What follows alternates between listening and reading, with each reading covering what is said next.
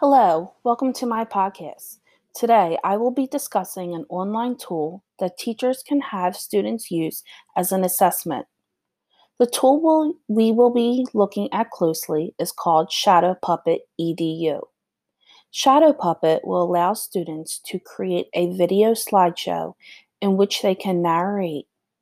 Students are able to add text to their slides and can even include music. I find it beneficial to create my own slideshow presentation to provide students with an example, but the tool provides their own samples for students as well. This is a universal tool that can be used for various subjects. As for grade levels, Shadow Puppet is recommended for second graders and up. Students will begin creating by choosing the images they want to include in their slideshow presentation. They have access to image libraries, Flickr, where they can upload from their own camera roll. Once the students select their photos, they can place them in their proper order. Students can now customize their slides by adding text or music. Music can come from their own personal library or the built in music within the app. From there, students can begin to record. They will narrate their slideshow. As they narrate, they click to go to the next slide.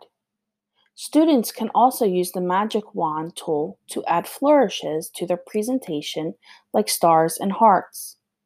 Students have the option to pause as they are recording if it is too much to do in one take.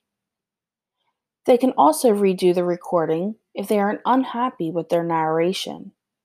Once students save their presentation, it saves to their dashboard. They also can share it through other sources and it can be saved to their camera roll. I like to use Shadow Puppet EDU as a presentation tool. Some of my students are uncomfortable getting up in front of their peers, but this option allows them to record on their own and then play it in front of the class without physically having to do so. I also prefer this over a traditional slideshow because students tend to incorporate too much text in their presentation and read it verbatim. Shadow Puppet rather uses an image with little text for the slideshow. If you are looking for a presentation tool to be, sh- be sure to check out Shadow Puppet EDU. And teachers, do not forget that you could use this tool as well to present your own topics. Have fun!